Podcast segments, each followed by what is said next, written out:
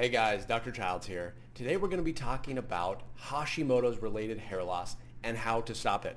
So if you are somebody with thyroid disease, especially Hashimoto's, and you know that one of the most, let's say, severe side effects of, of um, Hashimoto's is hair loss. It's not necessarily the most severe in terms of its, its impact on your health, but certainly its impact on how you know, psychologically, self-confidence, and so on. In fact, it's probably up there, maybe number two, number three in terms of the most requested symptoms that people address when I get emails. Weight loss, of course, is number one, and number two or number three is always um, hair loss. So it's up there in terms of the things that people are really concerned about. So let's talk about it. Let's talk about what causes Hashimoto's hair loss or, or Hashimoto's related hair loss and how to treat it. Because if you understand what type of hair loss that you have, then it's going to be a lot easier to treat that problem. So what we're going to do is we're going to talk about three types of the hair loss, and we're going to talk about four causes of the hair loss. So these are different, all right? And it'll make sense as we go through them um, as a, and as I talk about them. So the three types include um, these are going to be kind of weird names. So I'm just going to I'm going to give you the names. They're a little bit medical um, in nature, so don't worry about that. I'll explain what it is. It's going to be really easy to follow. So the first one is telogen effluvium. Now what this is is this is just a fancy name to describe diffuse hair loss over your entire scalp. Now, diffuse just means evenly uh, distributed throughout. So there are di- different types of hair loss. Some cause patchy hair losses in circles and things like that. Others cause hair loss in certain areas like male pattern baldness. This one is diffuse, meaning all throughout your scalp, um, and it's called telogen effluvium. And it is the most common cause of hair loss in Hashimoto's patients. And its cause, well, we'll talk about um, the, the main causes below. These are just the types right now.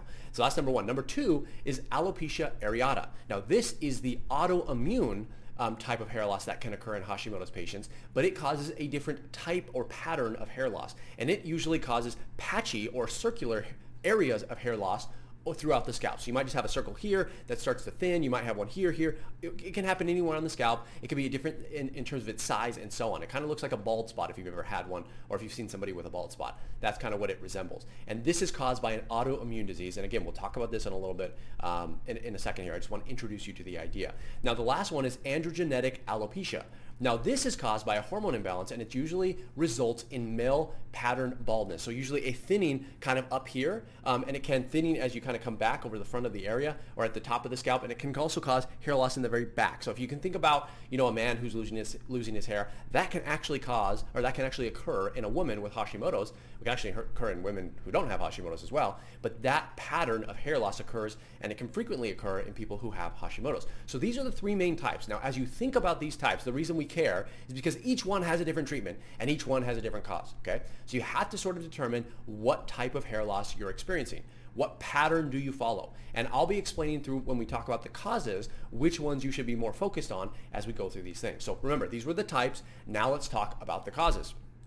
These are specific to people who have Hashimoto's thyroiditis. Now, number one, I would say this is probably the most not probably, this just is the most um, common cause of hair loss, and that is from decreased thyroid function. And this results in the telogen effluvium that I mentioned previously, which is a diffuse hair loss over the entire scalp. Okay, so what that means is if you have Hashimoto's and you have hair loss throughout your entire scalp, it's probably from telogen effluvium, and it's most likely caused by decreased thyroid function.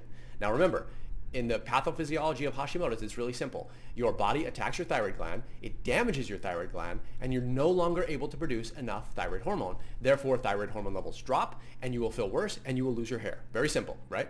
That's how the majority of people experience it. Now, the problem is when people treat this telogen effluvium, they're not actually getting treated appropriately because they're not replacing whatever thyroid hormone is lost in their body.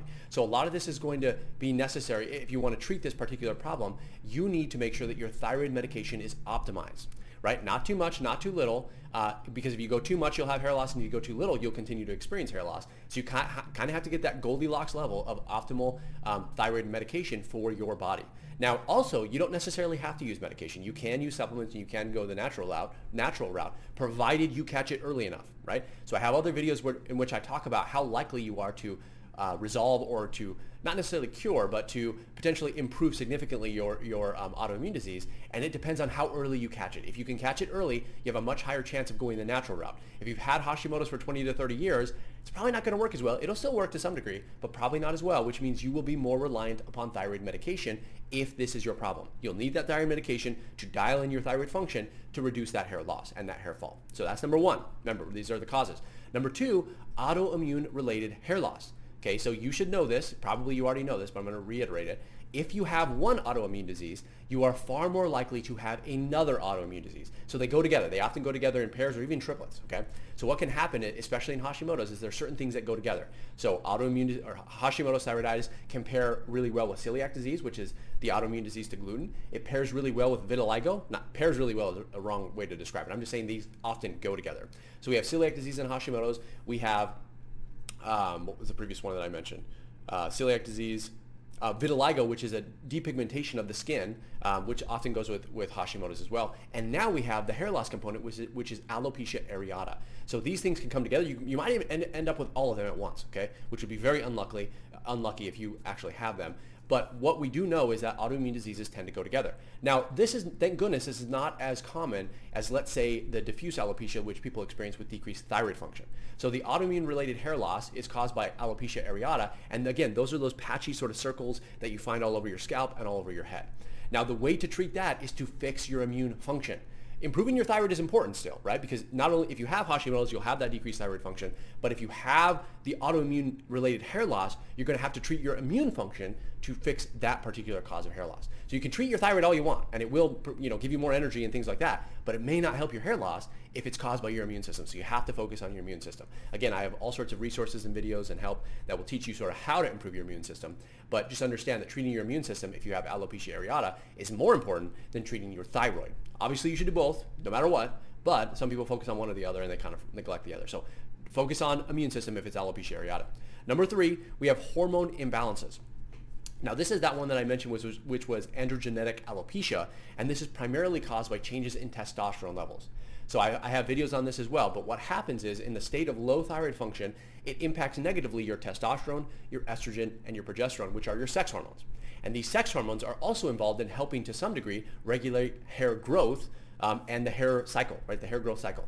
Um, which means that if you don't have enough testosterone or if you have too much testosterone, and same thing with estrogen, then you will experience certain types of hair loss. Now, men usually through its metabolism of testosterone, they're more prone to experience those that testosterone-related male pattern baldness. Okay, so but again, women can experience it too, and that's called androgenetic alopecia, and this can be caused in women because of changes to testosterone, because of changes to your thyroid. Right. So if you have this type of hair loss, which is again the thinning of the hair in the front and the thinning in the back here, and sort of the um, uh, I forget what they're called, but the peaks that kind of come back um, on, on men's heads that you see all the time. If you're experiencing that type of hair loss, then look to your testosterone levels. And the key here is to manage your testosterone levels, manage testosterone metabolism, so you can take supplements which impact that metabolism process, and also to treat your thyroid. Because if you treat your thyroid, that should at least help to normalize your testosterone uh, levels as well as testosterone metabolism, which will improve this type of hair loss.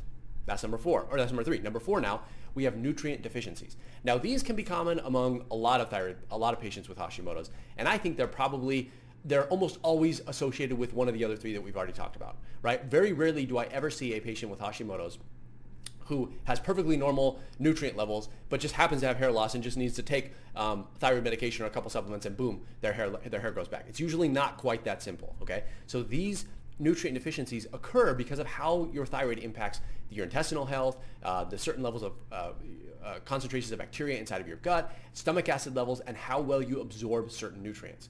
So if these levels are low, and I'm going to talk about specifically the ones that you want to look at, then you will experience hair loss. Now, usually they will they will kind of go in and, and, blend into number one, which is that diffuse hair loss all over the head. So make sure if you're experiencing hair loss and you have Hashimoto's, you look specifically at these nutrient levels. Now, I'm going to go over four here. There's plenty. There's more than this, but these are probably the most common. So number one is iron definitely far and away the most important in terms of hair loss. In fact, when you look at clinical studies, we see that women with healthy ferritin levels have a ferritin, which is a marker of how much iron you have in your body, by the way. That level is usually about 77 in these women. So healthy women who don't have problems with hair loss have a level of about 77. Now, women who have Hashimoto's have a much high, or much lower level of ferritin, which indicates they have a much lower level of iron. And if you don't have enough iron, then you cannot grow your hair. It's pretty pretty simple. It's as simple as that. Now, most people don't associate iron with hair growth because these things aren't intuitive, but it actually is very, very, very important. And this is why, by the way, that a lot of women who take uh, multivitamins for pregnancy, a pregnancy uh, multivitamin, which has iron in it, they experience hair growth. They're like, oh, this is amazing. Uh, I don't know why it's growing my hair, but they, they associate it with that pregnancy, uh, the prenatal vitamin. But in reality, it's the iron. They, they just didn't realize that they were so low on iron when they replaced it, their hair grew.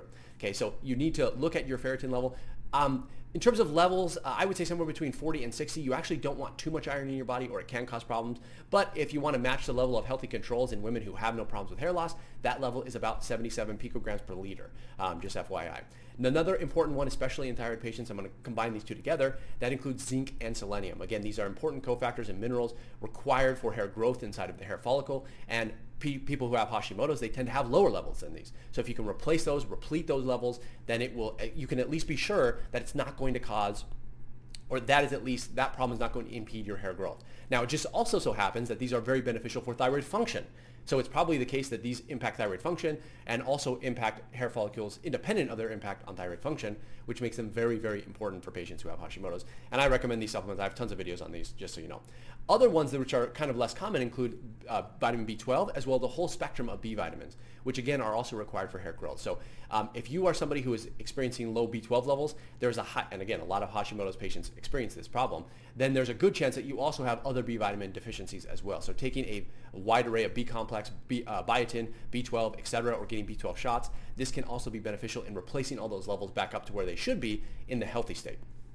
Now, if you go over these four main causes and think about the types that I mentioned in the past, you should be able to pinpoint and narrow which t- particular type of hair loss you're experiencing, and that should allow you to better figure out which treatment option you need, and that can help you regrow your hair. Now, with, with very few exceptions, I've been able to use this sort of algorithm or um, protocol, if you want to call it that, to f- help people with uh, help patients with Hashimoto's regrow their hair. Now it's not universal. There's still a couple people that I think have really really strong genetic components to hair loss, which are very difficult to treat. But using this information should help the majority of you, probably 95 plus percent of you, improve your hair growth, or at least get it to grow back, or at least slow it down. Right? In some capacity, it will help you with your hair loss.